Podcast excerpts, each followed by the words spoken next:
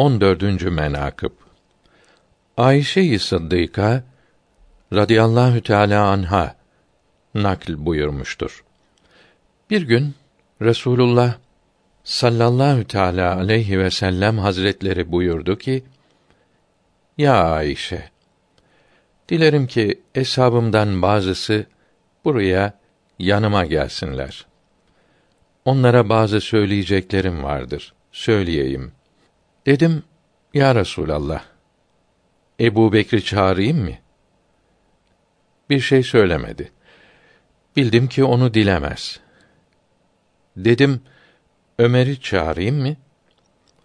Onun için de bir şey demedi. Bildim ki onu dahi dilemez. Dedim, amcan oğlu Ali'yi çağırayım mı? Ona da bir şey söylemedi. Dedim, Osman'ı çağırayım mı? Buyurdular, çağır gelsin. Çağırdım geldi.